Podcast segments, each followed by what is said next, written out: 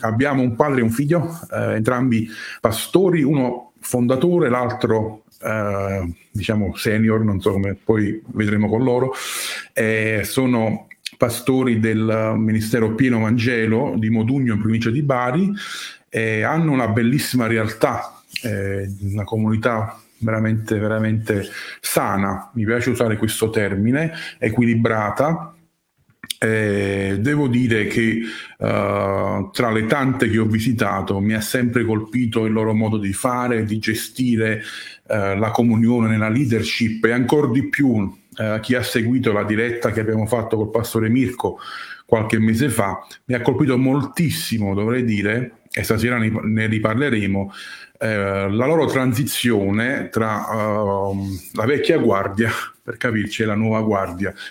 Quindi tra una generazione a un'altra nel, nel, rispetto della leadership e tutti i ruoli diciamo, di guida e di servizio della, della, Chiesa. Quindi senza perdere altro tempo, vediamo se internet non ci disturba. Eccoci. Eccoci. Ciao Antonio, ciao a tutti. Ciao. Ciao Pino e Marco, come state? Bene, bene, bene. Benissimo. L'ottimismo della, dei, degli uomini degli altri tempi. Pino, vorrei iniziare proprio con te, se non ti dispiace, eh, perché l'opera Pino Vangelo parte, immagino, da te. Se ci racconti, eh, logicamente, brevemente, perché so che la storia è lunga, Uh, come nasce uh, prima la chiamata nella tua vita a, a, essere pastore eh? e poi anche logicamente in parallelo tutta l'opera Pino Vangelo che non è solo a Modugno, so che anche in altre città d'Italia. Bene, diciamo che eh, partendo dalla chiesa qui a, a Modugno, Bari, eh, la Chiesa inizio proprio nel 1970, era i tempi e i periodi eh, evangelistici con eh, la tenda, eh, che erano proprio eh, tipiche tende come quelle da circo, ma in piccolo. Addirittura noi poi eh, nel 75 per continuare questa attività andammo a comprare una tenda dal Vaticano che praticamente c'era stato il, il, giubileo e avevano messo tante tende, poi li svendevano e molte attività evangelistiche hanno, hanno, attinto da lì comprando a poco prezzo delle tende con quelle si eh, continuava. Certo io devo dire che all'epoca era qualcosa che funzionava, attirava, la gente veniva, voleva sapere, era curiosa e quindi si aveva il modo di eh, testimoniare, di evangelizzare, di annunciare eh, in maniera diretta proprio eh, conversioni, si pregava per malati, accadevano cose stupende. Era l'epoca, eh, era quell'epoca, adesso siamo in altri tempi e accade lo stesso in altra maniera, anzi forse adesso di più, ma in un altro, in un altro modo.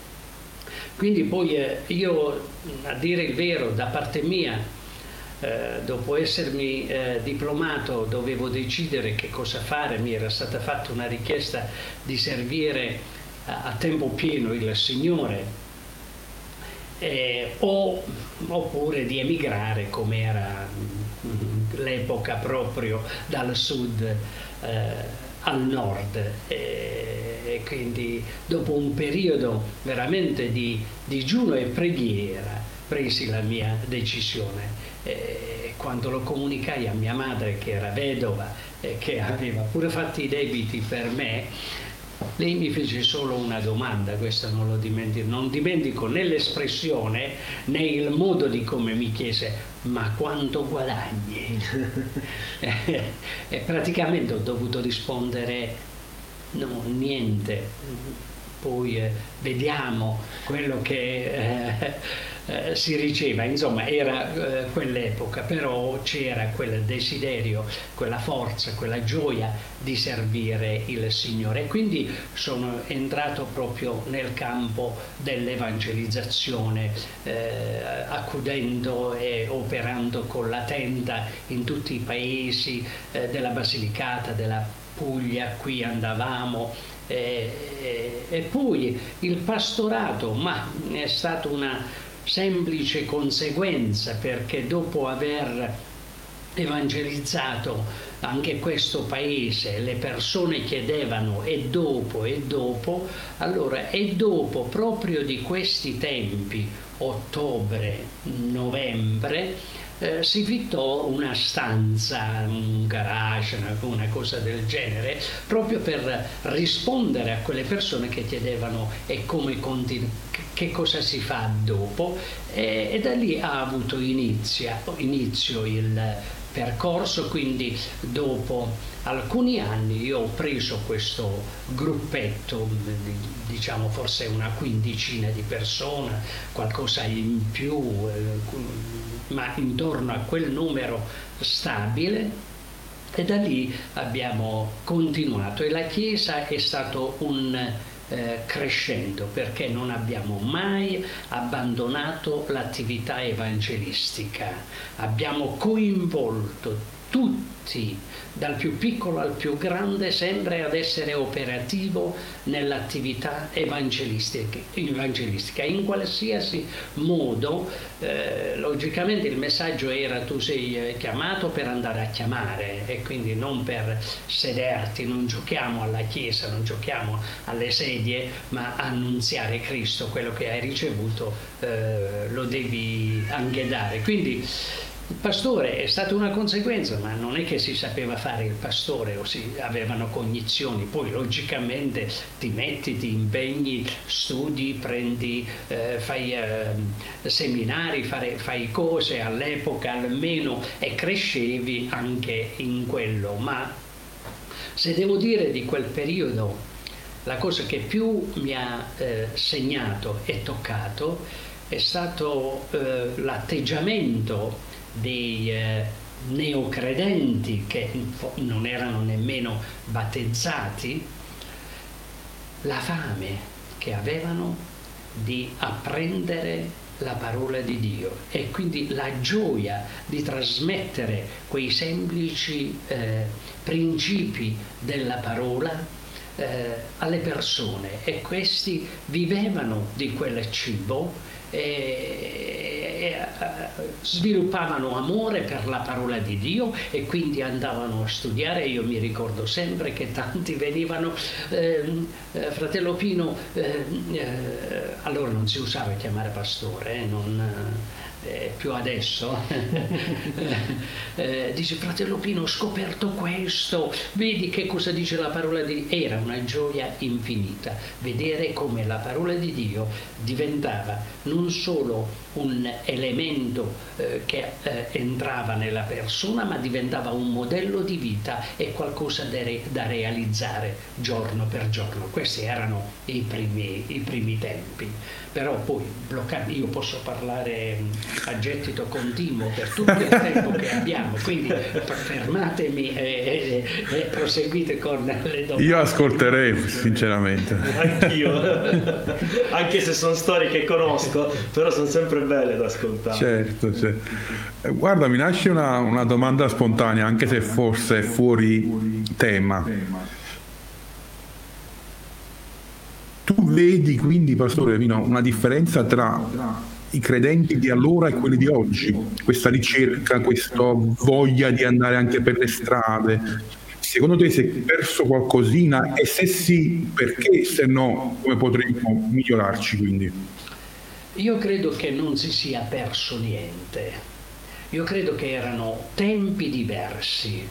Eh, dobbiamo anche dire c'era anche molta più ignoranza all'epoca e non parlo di eh, eh, mancanza di eh, nozioni o di scuole, ma proprio ignoranza riguardo alla parola di Dio perché anche fino a poco tempo prima la Bibbia era stata vietata al popolo, quindi non si conosceva eh, questo aspetto, quindi c'era proprio una fame da quel punto di vista. Oggi, a parere mio semplice eh, parere, oggi non è cambiato nulla, sono cambiati i mezzi e i modi. Ecco, quello che tu stai facendo in questa maniera eh, eh, non fa altro che eh, come dire, soddisfare la richiesta e la fame di tanti di voler conoscere, sapere. Quindi la fame non è cambiata, la fame è fame e parliamo di quella spirituale indubbiamente, no? e, e, e, sono cambiati i modi di come eh, trasmetterla e di come attuarla ed ecco che è importante che noi siamo, eh, diventiamo dei bravi lettori dell'epoca eh, in cui ci troviamo e diventiamo poi dei bravi, come dire, operatori con i mezzi che abbiamo a disposizione. Non so se ho potuto rispondere. Sì, la società credo sia cambiata, forse prima erano più in piazza, era più facile trovare eh, un, un, modo di dialogare eh, per strada, adesso i mezzi che dobbiamo adoperare sono quelli di internet, dei social, eh, quindi forse questo è cambiato. Uh, però sì, eh, sono curioso anch'io, forse all'epoca c'era la fame, ehm, credo la comunità intera era più affamata della parola di Dio perché tutti un po' sono venuti a conversione nello stesso periodo. Forse sì. adesso abbiamo a che fare con una chiesa che eh, è fatta da credenti storici, eh, credenti che conoscono la parola da tempo e poi neo, anche neocredenti, quindi questa parte è sempre molto affamo- affamata. Sì. Chi magari è più a lungo in chiesa è abbastanza abbastanza sazio, quindi forse sì. tu all'inizio non hai vissuto tanto questo, erano tutti molto affamati.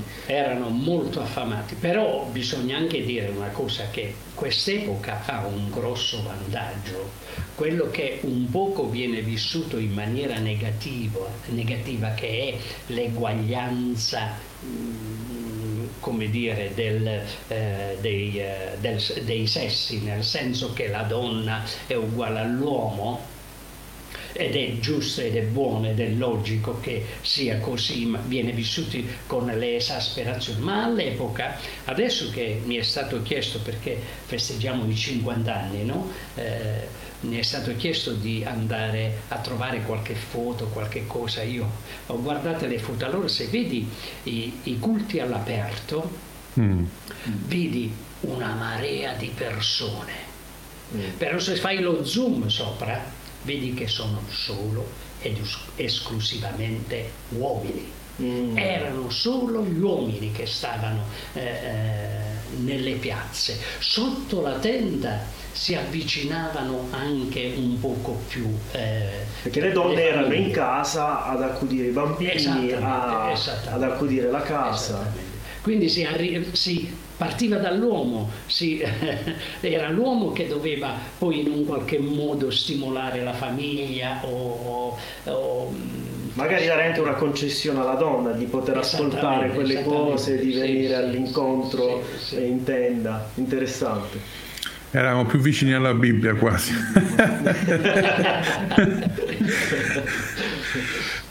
Pastore Pino, volevo chiederti, dopo quanti anni di ministero poi hai cominciato a sentire che c'era, non so se chiamarlo bisogno, necessità, era giunto il tempo che tu facessi un passo indietro e qualcuno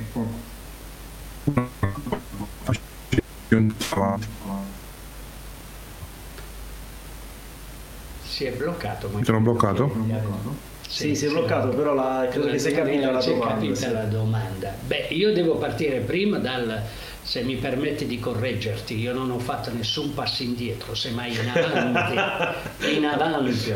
Hai ragione. Bene. Eh, si parla anche sempre di eh, staffetta Eh, ma io non la, non la, trovo così attinente a quello che eh, si deve fare in una chiesa. La staffetta è passa il testimone all'altro che è paritario, tu, tu hai corso la prima tratta e l'altro corre la, la, la seconda tratta e così eh, diciamo il 4x4. No? Mm-hmm. Io lo trovo più un salto in alto con l'asta. Eh, perché io credo che quando si fa un passaggio, una transizione, si fa un salto in, enorme in avanti. E soprattutto quando eh, a prendere in mano eh, come dire, la gestione del, della chiamata del Signore sono giovani, il, pal, il balzo è enormemente è, è generazionale, è di cultura, è di forza, è tanto tanto di più. Perché generalmente si usa fare che, eh, permettetemi i termini, eh, che il delfino che semmai ha qualche anno in meno del pastore prende poi la responsabilità quando il pastore è diventato un ultra ottantenne o cose, eh, cose del genere. Io credo che questa è l'immagine, mm, non me ne vogliano i pastori in carica che sono veramente dei combattenti, ma è l'immagine più negativa per la Chiesa, perché sembra che non ci siano persone che vogliano servire il Signore in piene forze. Anzi, è da subito che si deve pensare al, non dico al cambio, ma prima alla collaborazione. Quando collabori, collabori con un come dire, un coetaneo o qualcosa di meno, però poi da subito bisogna pensare alle generazioni che sono dietro, che devono formarsi per poter portare avanti il discorso e quindi fare sempre, ma sempre, sempre il discorso dei giovani. E non è per metterli avanti, ma perché non è il futuro della Chiesa, ma è proprio la forza della Chiesa che deve poi proseguire in quella maniera. Quindi ogni pastore dovrebbe pensare in termini di giovani e non in termini di chi eh, è più attinente al proprio modo di guidare la Chiesa. Perché quando poi lo dai in mano ai giovani la gestione, io sto parlando con termini non prettamente evangelici e mi perdonate, però io sono eh, fatto in questa maniera. È chiaro, è chiaro. Quando dai la gestione in mano ai giovani, lì il balzo è enorme, io lo vedo, io godo e gioisco, ecco perché il mio non è un, un passo indietro, ma un passo eh, eh, in avanti. Poi, se devo dire da parte mia, io sempre ha avuto un pensiero eh, o filosofia che se nel mondo lavorativo si pensa di andare in pensione a 65 anni, perché nel mondo del, del servire il Signore, che non è andare in pensione, ma è permettere che la Chiesa avanzi in un'altra maniera. Non si deve pensare anche a un'età eh, simile e invece andare avanti con tutte le stanchezze, con tutte le, le, le cose che comporta anche l'età. Io, io devo dire da parte mia, ho forza e energia, mio figlio mi è testimone, ho forza e energia di portare avanti due chiese volendo, eh? non tranquillamente. Forse dieci anche quello. Si vede, si vede. Ma non si tratta di questo, non si tratta assolutamente di questo, si tratta di essere ubbidienti a quello che il Signore chiede e, e, e lo vediamo che è molto biblico. Se noi andiamo a vedere tutti gli apostoli, dal primo all'ultimo, i collaboratori di Paolo, i collaboratori di Pietro o discepoli, come li vogliamo chiamare, la stessa cosa, e di tutti gli altri apostoli con, di cui si racconta nella Bibbia, sono tutti giovani o giovanissimi. Si pensa che Timoteo addirittura era un adolescente un altro poco, e quindi perché poi noi abbiamo difficoltà in questa, non la dovremmo avere, dovremmo imitare quello che è stata la Chiesa primitiva e prendere forza da questo e continuare a servire. Io non ho mai smesso di servire il Signore perché una cosa è servire il Signore e l'altra cosa è mantenere un, un ruolo o un titolo, se vogliamo, nell'ambito della Chiesa lo, lo, predichiamo sempre, non è il titolo che conta, non è il ruolo che conta, siamo tutti uguali davanti a Dio, però quando poi si tratta di dare e affidare eh, un compito o qualcosa, allora deve, lì nascono le difficoltà perché non lo so nemmeno spiegare io il, perché nascono difficoltà nel dare. Poi questi anche sono aspetti. A volte, a volte credo che ci, ci, si perde poi in elementi molto elementari, eh, come anche tu stesso dicevi, cioè è, è, è molto biblico.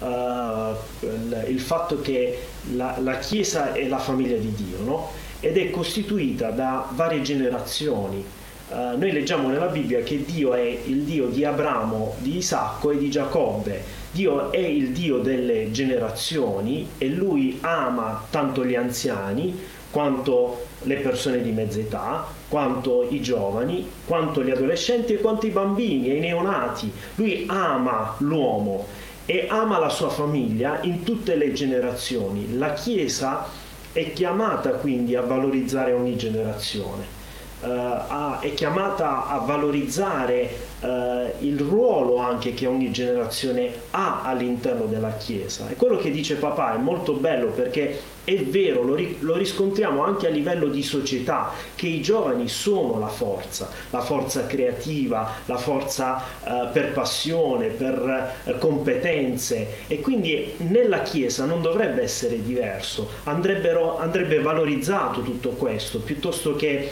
eh, subito eh, cercare che siano ehm, eh, il, gli anziani, dei giovani anziani, che, che in tutto siano completi, quando noi sappiamo che le varie fasi fasi della vita hanno un, un ruolo. E quindi non possiamo aspettarci da un giovane, da un adolescente che abbia magari la maturità e l'esperienza di un anziano, come non possiamo aspettarci da un anziano che abbia magari il vigore, la passione, l'entusiasmo e anche la capacità di rivolgersi a una società che cambia così velocemente come lo fa invece un giovane.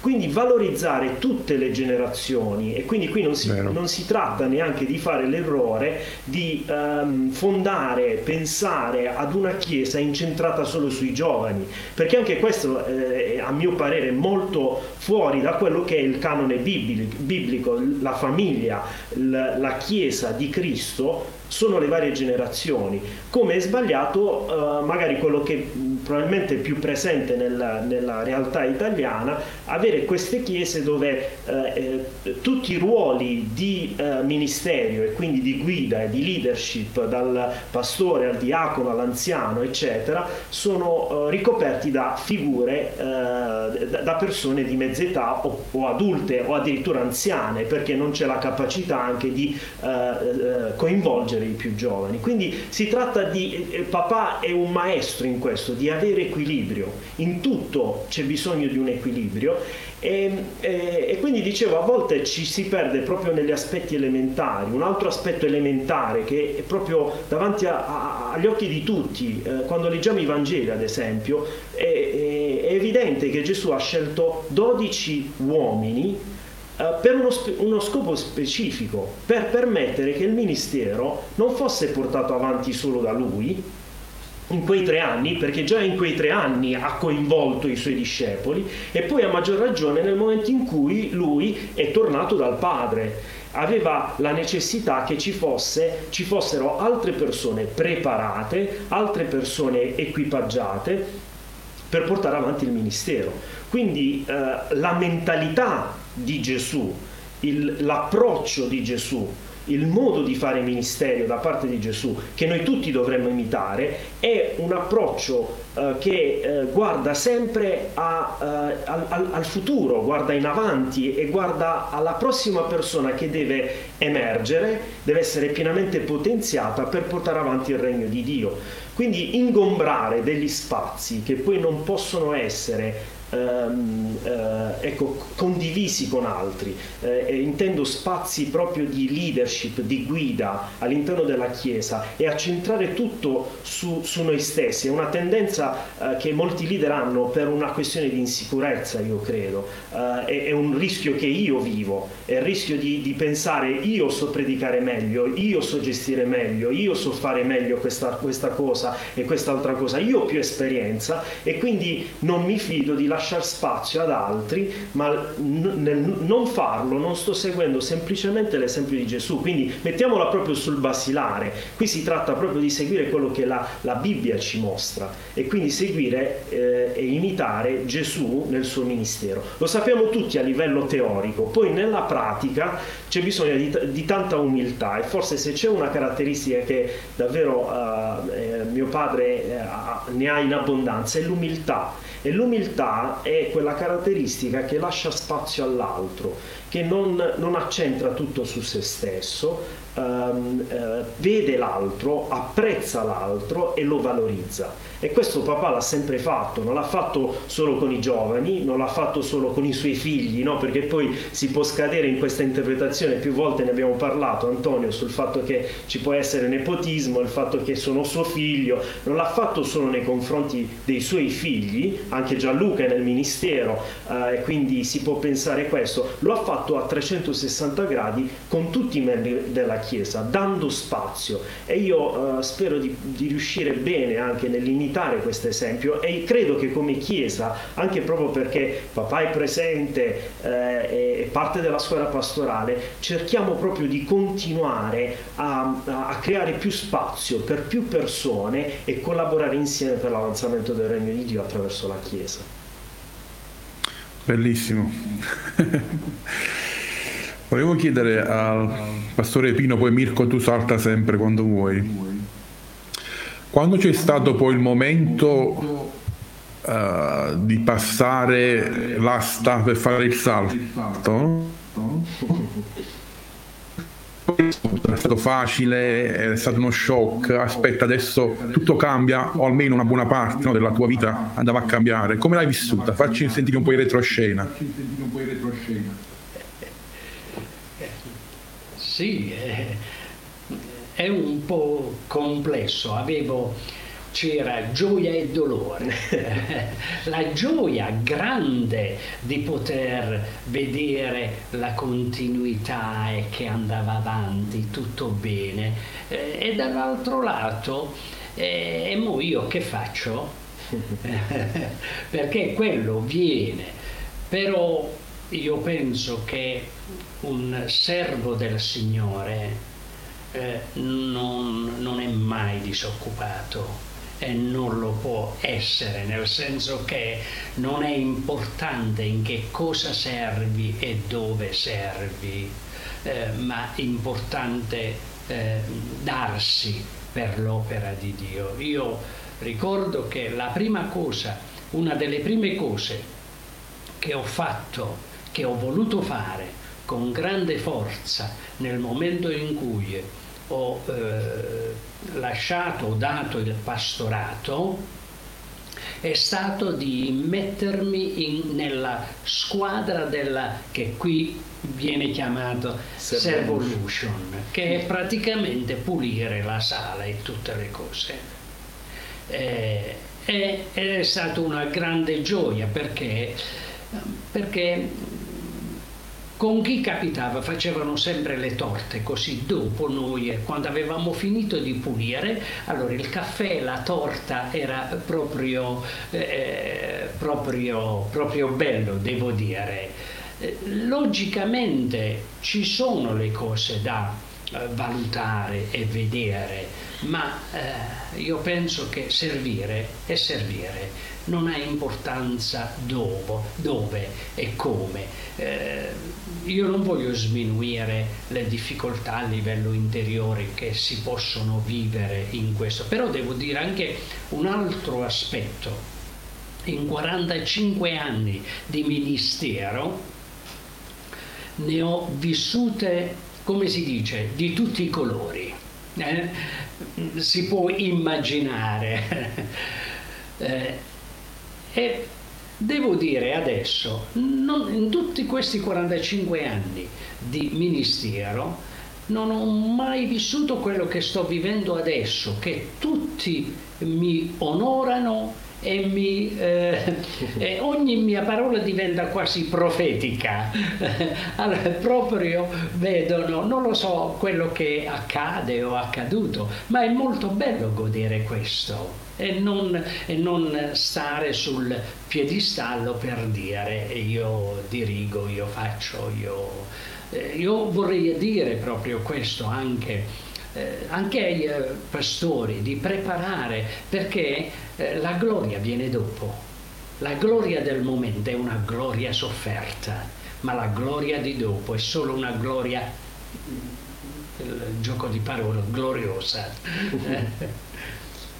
Forse la differenza che c'è tra l'essere padre e l'essere un po' nonno Uh, forse è quella, quella differenza bravo, bravo. non è il carico della, della, sì. dell'educazione di ogni aspetto o di, di stare quotidianamente eh, dietro i tuoi figli però sei parte della famiglia hai un ruolo comunque e, mm, poi papà è un ottimo nonno anche eh, nonno di, di, sei nipoti e, è un ruolo diverso e cambia il ruolo, va, va, detto, anche quello poi è l'aspetto traumatico di cambiamento, ehm, però non significa poi essere eh, fuori dal, dal, contesto familiare o non valere più a nulla, anzi un ruolo che è molto diverso ma molto, che ha un peso anche perché magari eh, ti ritrovi meno a predicare, eh, meno ad insegnare, meno ad essere esposto nel, nel,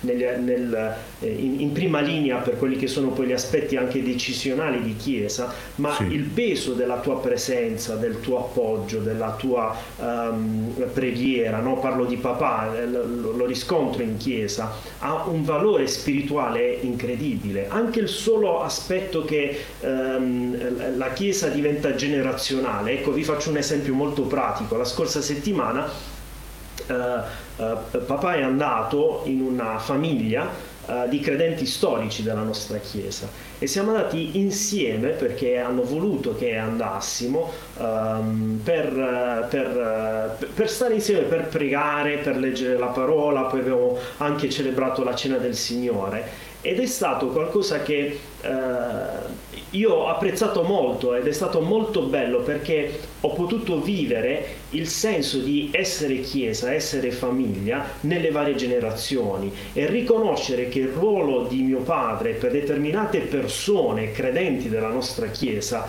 Uh, è fondamentale. Certo, non è che non sarebbe stato altrettanto valido e bello se fossi andato solo io, ma averlo fatto insieme e rappresentare la nuova generazione e la generazione più adulta e anziana della Chiesa ha, ha, portato un, un, un, valore aggiunto in, in, quel, in quell'appuntamento. E così, così come è stato in quell'appuntamento, quindi nel piccolo, così è poi nel grande. E io lo vedo, lo riscontro, vedo una Chiesa Chiesa che eh, è ben rappresentata in tutte le generazioni. Ehm, e, e, torno a ripetere, questo è un aspetto secondo me molto molto importante.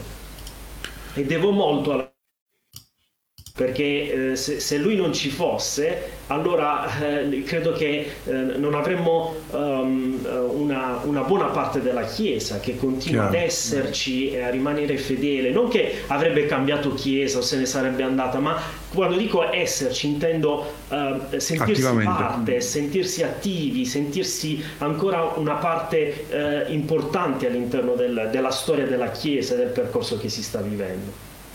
Volevo chiedere proprio a questo riguardo, uh, le persone più storiche, quelle che hanno iniziato con te, Pino, cioè eh, che hanno, vi, ti hanno visto dai, dai, primi albori, penso ce ne siano ancora eh, di quelle nelle realtà, come hanno preso adesso oh, la, l'avvicendamento di un ragazzo molto più giovane di loro, con pochi anni di fede, o sicuramente meno degli anni di loro, e abituati al tuo stile, al tuo modo di fare. Immagino che Mirko avrà preso tanto da te, ma ha la sua unicità e specificità come l'hanno vissuta? Perché a volte c'è questo dibattito che ascolto nelle chiese, sì, però poi dopo quelli della vecchia generazione certe cose non le accetteranno, faranno battaglia. Come si arriva a un equilibrio del passaggio, ma anche senza escludere loro, vabbè, voi siete della vecchia guardia, ormai non servite più, non, voi, non vogliamo far arrivare nemmeno questo messaggio? Beh, io, eh, ecco, ritornando un po' in, a quel periodo del passaggio, devo dire che io già in un qualche modo eh, anche sia nelle predicazioni ma sia anche nel, nel parlare eh, condividevo sempre il fatto della nuova generazione che noi dobbiamo guardare alla nuova generazione e anche immettevo sempre punti di preghiera per la nuova eh, generazione quando poi ho incominciato a, anche a comunicare il fatto di voler fare un passaggio, diciamolo in questa maniera, io ho fatto, ho svolto non, non, saprei nemmeno come dire esattamente, alcune attività. Una delle prime eh, che ho fatto, ho parlato con la squadra pastorale che avevo allora, anche per capire come loro vivevano e che cosa eh, vivevano.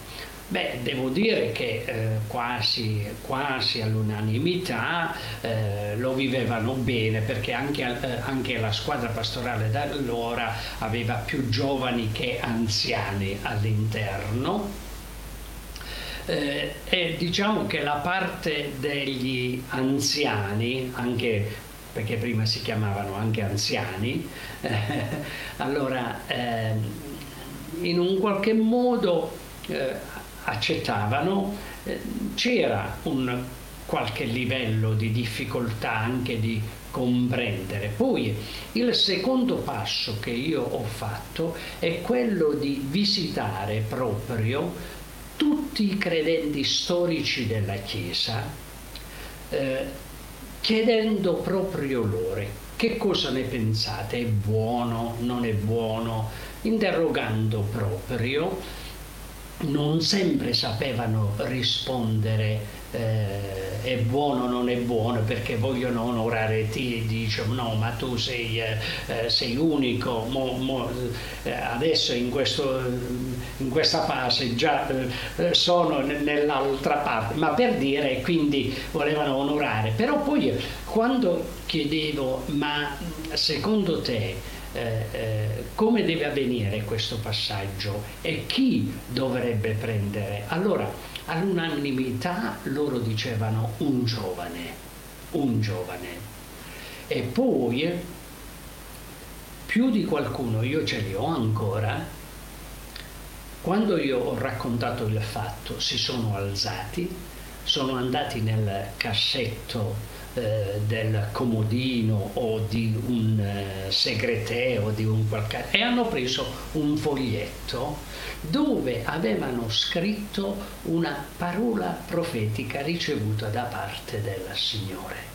E a grande meraviglia con le lacrime agli occhi è venuto fuori proprio che loro avevano visto da parte del Signore proprio la persona di Mirko mentre io avevo proprio Bellissimo. difficoltà in questo, in quanto era non, non per Mirko, per le capacità e tutto quanto, ma perché era mio figlio, quindi sempre il fattore di nepotismo, sai, allora passi al figlio, passi, no, ma proprio sono stati gli altri anche proprio che mi hanno in un qualche modo con forza anche corretto devo dire. Perché quando io presentavo questa eh, difficoltà che avevo interiormente di dire è mio figlio io ricordo anche che un collaboratore della squadra pastorale anche eh, molto giovane mi ha proprio sgridato ad alta voce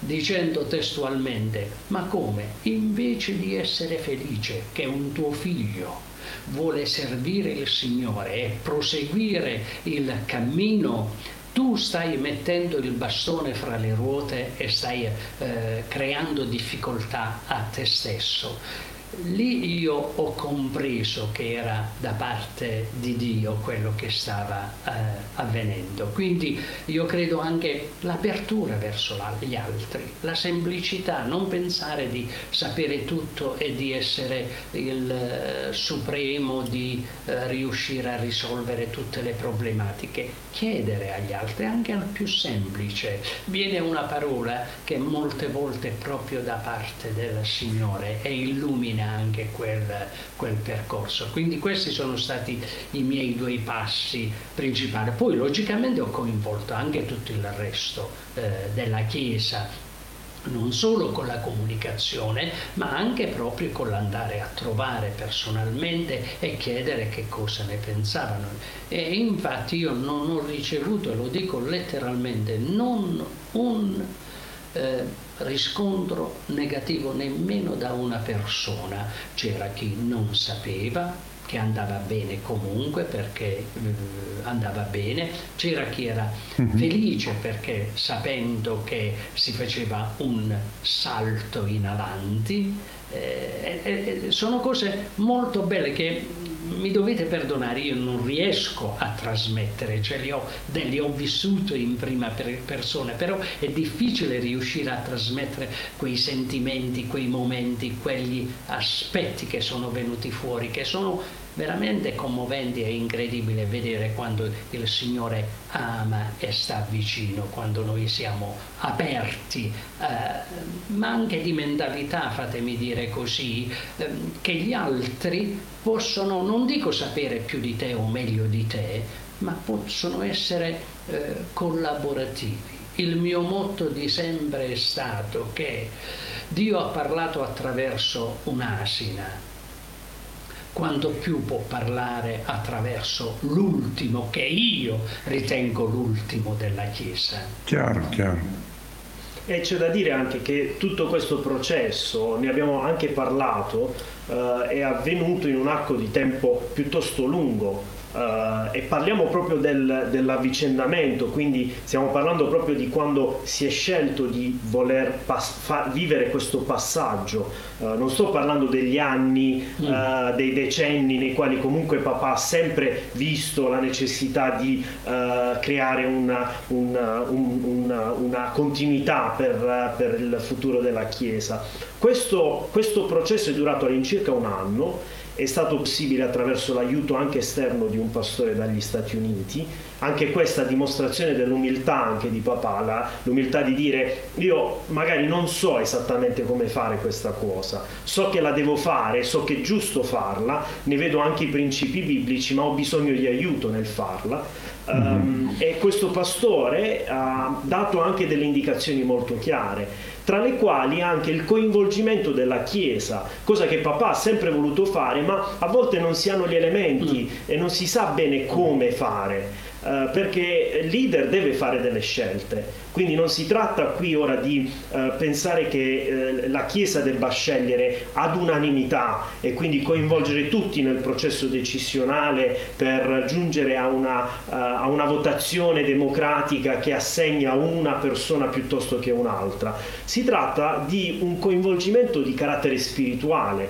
riconoscendo che spiritualmente parlando anche la Bibbia prevede dei ruoli e quindi il pastore ha un ruolo di guida della Chiesa e deve guidare guidare, deve scegliere, però questo non significa che deve scartare eh, il coinvolgimento della Chiesa, anzi proprio l'essere pastore prevede che tu coinvolga la Chiesa per poi avere un riscontro da parte dello Spirito Santo di quella che è la decisione giusta da fare. Ed è quello che papà ha vissuto sia con i eh, credenti più ehm, datati eh, che con quelli eh, con i giovani con, con la nuova generazione. Ha coinvolto tutti ha ascoltato tutti ha coinvolto in preghiera. La chiesa è stata coinvolta in digiuno Uh, e poi è stato bello uh, riscontrare che quello che era già nel cuore di papà uh, è, è, stato confermato da parte dello Spirito Santo anche attraverso parole profetiche e questo è bellissimo. Una cosa che c'è da dire, anche per tornare alla tua domanda sul cambiamento, quanto sia stato traumatico. Io devo dire che la Chiesa, io sono convinto di questa cosa, non è stata traumatizzata dal cambiamento,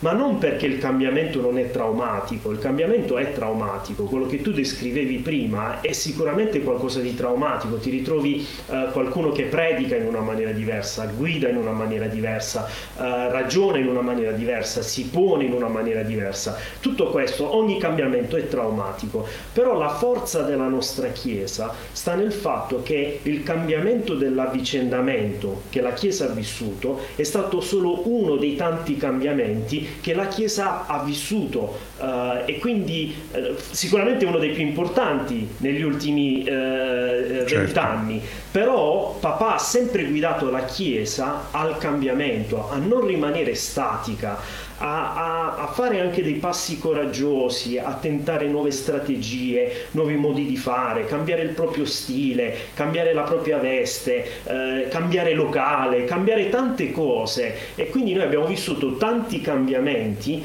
tutti traumatici perché tutti i cambiamenti sono mm. traumatici, ma nel, nell'avere tanti traumi la Chiesa si è abituata a questo che io credo è, è, molto organico ed è molto vero per ogni Chiesa. Una Chiesa che è viva deve vivere il, il cambiamento e quindi è stata preparata al cambiamento dell'avvicendamento attraverso tanti altri cambiamenti. E, e questa mentalità, io adesso mi ritrovo a guidare una Chiesa e, e mi chiedo, forse forse sono io che adesso sto um, mantenendo la Chiesa un po' troppo uh, ferma a, a, dove, a, dove, l'ho presa, devo, devo, mi sento chiamato a, a, portare la Chiesa nel cambiamento. Questa è una stagione dove la Chiesa, per anche contestualizzare la, la stagione di vita che stiamo vivendo, la Chiesa è forzata al cambiamento la Chiesa adesso deve esatto. cambiare, non, non può eh, scegliere, non ha il, il, il, privilegio di potersi fermare e dire vediamo che cambiamento possiamo apportare oggi alla Chiesa.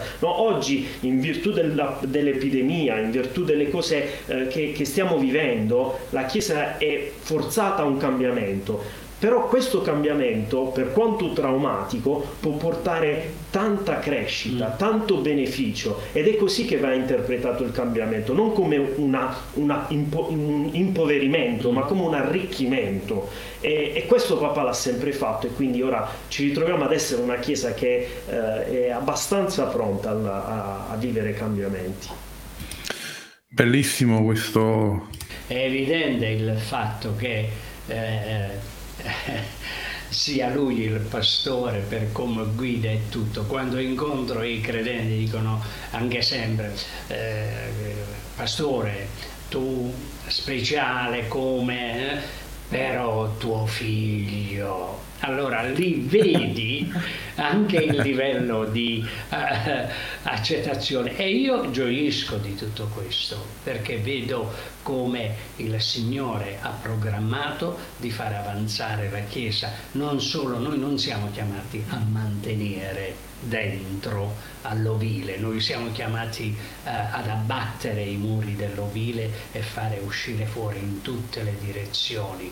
Eh, per quanto tempo noi abbiamo pregato anche per la missione e noi al momento attuale come Chiesa abbiamo tre missionari in posti che non possiamo nominare perché sì, allora anche questo io, io eh, rimango, per me era, era qualcosa di un sogno, un sogno di vedere che giovani potessero, e questi sono giovani giovanissimi che sono andati in missione in paesi molto difficili, molto difficili. Mm. Anche questo ha del miracoloso e vedere come il Signore prosegue in tutte le direzioni.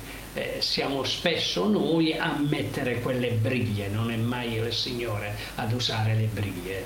Vero. Ho sentito la citazione, eh, cito un pastore che ha detto questa cosa molto bella, ha detto io voglio impegnarmi a costruire um, un edificio con un tetto che sia il, so- il solaio per chi verrà dopo, no? Mm. E quindi um, quello che anche poi è il riscontro dei credenti, no? eh, il pastore Mirko, anche quello che, che vivono nella mia figura, Uh, tutti, non tutti eh, comprendono che godo del poter poggiare i miei piedi su un solaio che però è, è costato duro sacrificio, duro lavoro alle generazioni passate, non solo mamma e papà, mm-hmm. parlo anche proprio in generale tutta la Chiesa, tutti coloro che hanno Chiaro. operato finora e quindi noi oggi godiamo di un solaio che però è stato il duro lavoro di chi ha messo le fondamenta, poi ha elevato delle colonne e ha poi creato quel tetto, era un tetto ma adesso è diventato un solaio, adesso insieme ci troviamo su questo solaio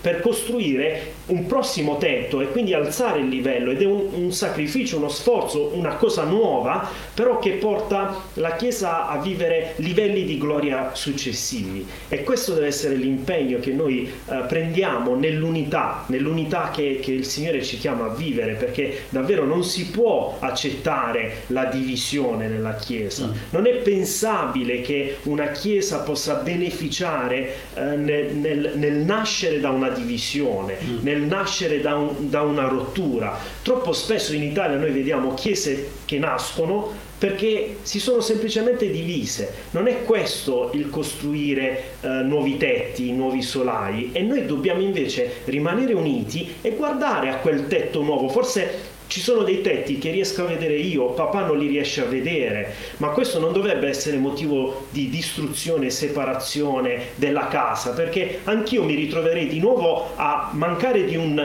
di un fondamento e a partire da zero esatto. e, e, e, papà a, a, ricostruire qualcosa di rotto. No, non è così che funziona il regno di Dio, il regno di Dio funziona per quello che è il vincolo dell'amore e dell'unità. Gesù ha pregato questo per i suoi discepoli e continua a essere essere vera per noi questa preghiera, perché Gesù l'ha pregata anche per noi, che noi rimaniamo uniti anche nella diversità di stile, di generazione, di modo di fare, modo di, di interpretare come la Chiesa va vissuta, mantenere l'unità. Questo forse è, un, è una cosa che è importante che la, la, la, la sentano eh, i giovani, quelli più carichi di passione, eh, esatto. carichi di voglia di, eh, di, di, di prendere quel, quel, quel l'asta e, e fare il salto eh, e magari state criticando la vecchia generazione che non dà il giusto spazio, ma non create una rottura, cercate in tutti i modi che questo cambiamento avvenga comunque sempre nell'unità,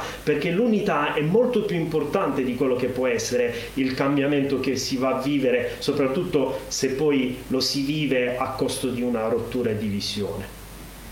Volevo uh, chiudere con un'ultima domanda, purtroppo il tempo è tiranno, ma rubo una promessa di rifare una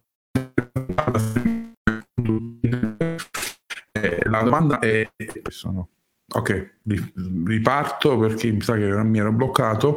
La domanda è uh, per il pastore Pino dove nasce la paura di fare il salto? Per chi è prima è per Mirko dove nasce la paura di prendere, perché non tutti poi sono sempre pronti a prendere, alcuni ecco, sono irruenti, passionali, altri sono più timidi però e hanno difficoltà poi a prendere. Quindi volevo chiudere con questa riflessione e poi ci, ci ripromettiamo di continuare un'altra volta.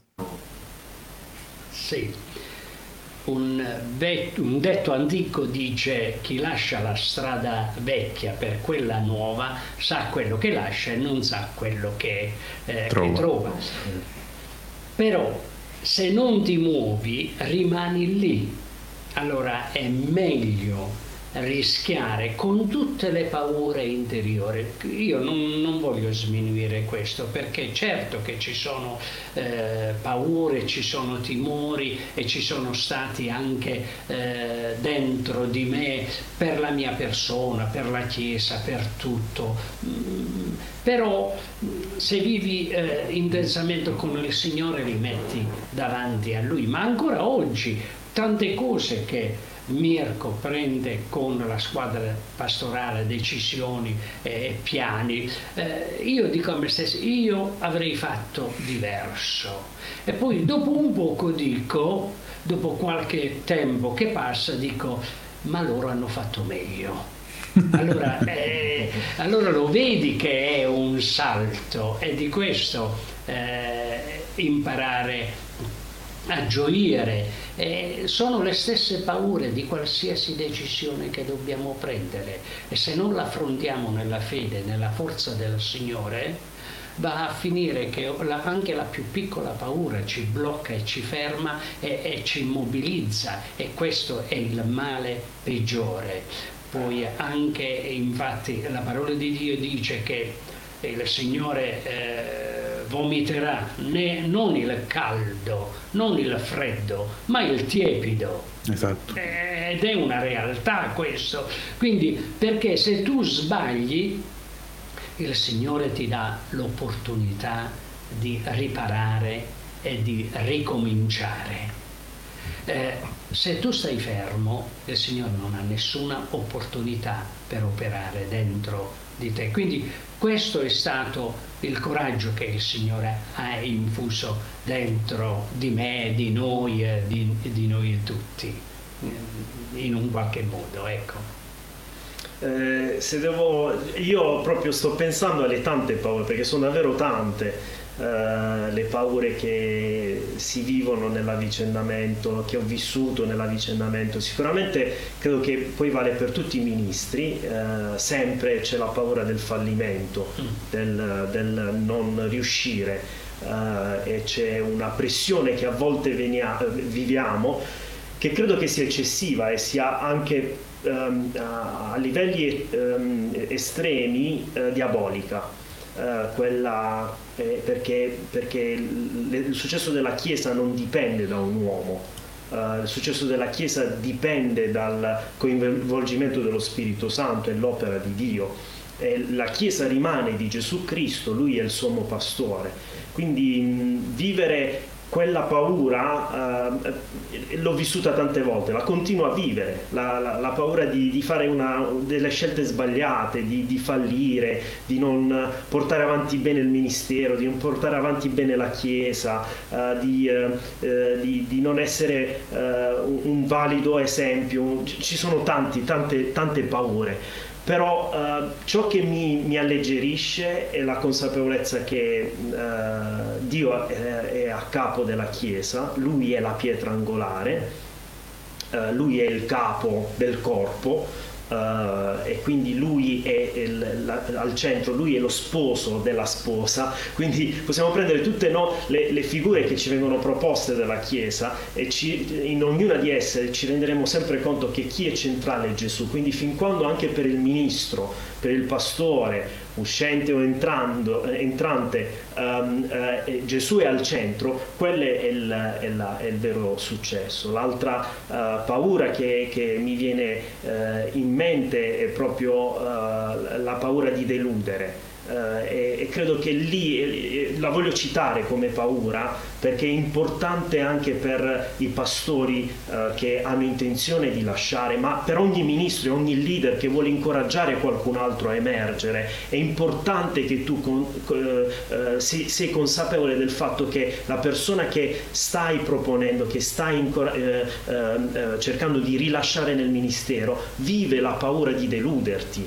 E quindi io ho vissuto la paura di deludere papà io Verissimo. ho vissuto la paura di deludere eh, la Chiesa e quindi che cosa ha rotto quella paura? L'incoraggiamento di papà. eh, il suo dire io credo in te, eh, il, il, il, dirmelo anche davanti a una situazione o a situazioni dove non stavo dando il meglio o non mm. ero nel, nel, nella posizione forse dove lui sentiva che stavo nel, ecco, dando ecco, il meglio di me stesso.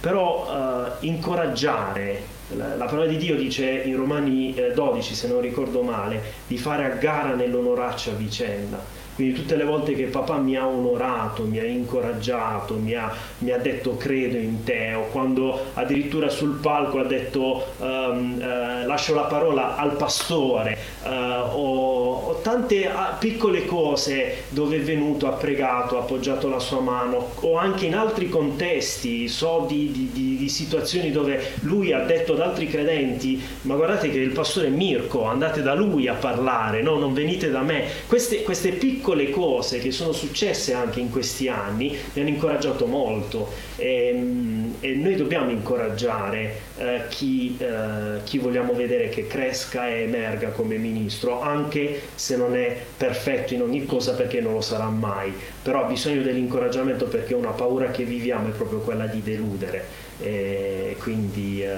e quindi sì, eh, queste sono alcune paure, ce ne sono tante altre, però grazie a Dio lui ci dà uno spirito di coraggio per andare oltre. Wow, grazie, è stato veramente un'ora volata, devo dire, meravigliosa. Grazie per la vostra saggezza, umiltà. Eh, mentre parlavate, tanti eh, commenti anche di altri pastori che vi ringraziano eh, per le vostre parole, per come potete essere di esempio per la Chiesa italiana per evitare questa brutta cosa che abbiamo sempre visto, eh, la moltiplicazione per divisione, che possiamo veramente moltiplicarci per moltiplicarci. Eh, ehm, e quindi eh, è stato meraviglioso sentire di come eh, non sono scelte facili, non sono momenti così leggeri, ma con Dio e con uno spirito umile di tutte le generazioni la Chiesa stessa eh, si fa quel salto di, di, qualità, si arriva a un'altezza ancora maggiore.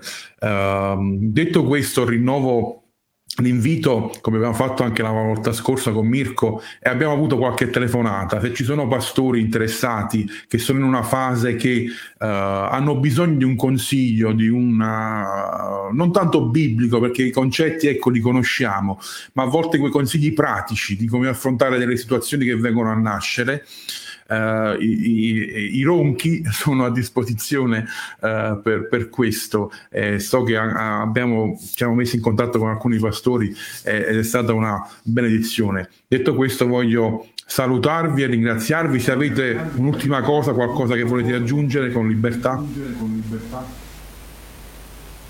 Io vorrei tanto incoraggiare il ministero che tu stai svolgendo che è qualcosa di anche incredibile al tempo di oggi.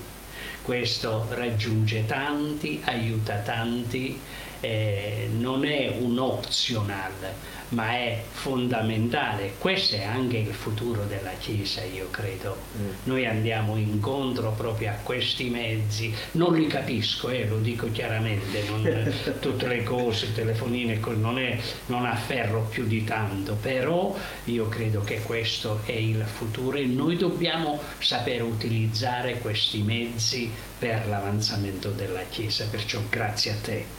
Confermo, grazie, grazie, grazie di cuore Antonio. Incoraggio anche tutti i pastori e ministri che hanno ascoltato questa diretta o che uh, l'ascolteranno in differita, uh, un incoraggiamento da parte nostra, Incor- ci incoraggiamo a vicenda, sappiamo le sfide che viviamo, le paure che abbiamo, ma sappiamo per chi facciamo tutto questo, eh, anche negli errori e nelle imperfezioni del nostro servizio, sappiamo che il Signore ci sostiene e noi facciamo il tifo per la Chiesa uh, di Cristo in Italia e, e, quindi, come dicevi tu, siamo a disposizione anche se, se ci sono domande o se si vuole, vuole, sapere un po' di più di questa storia, uh, siamo felici di poterla raccontare.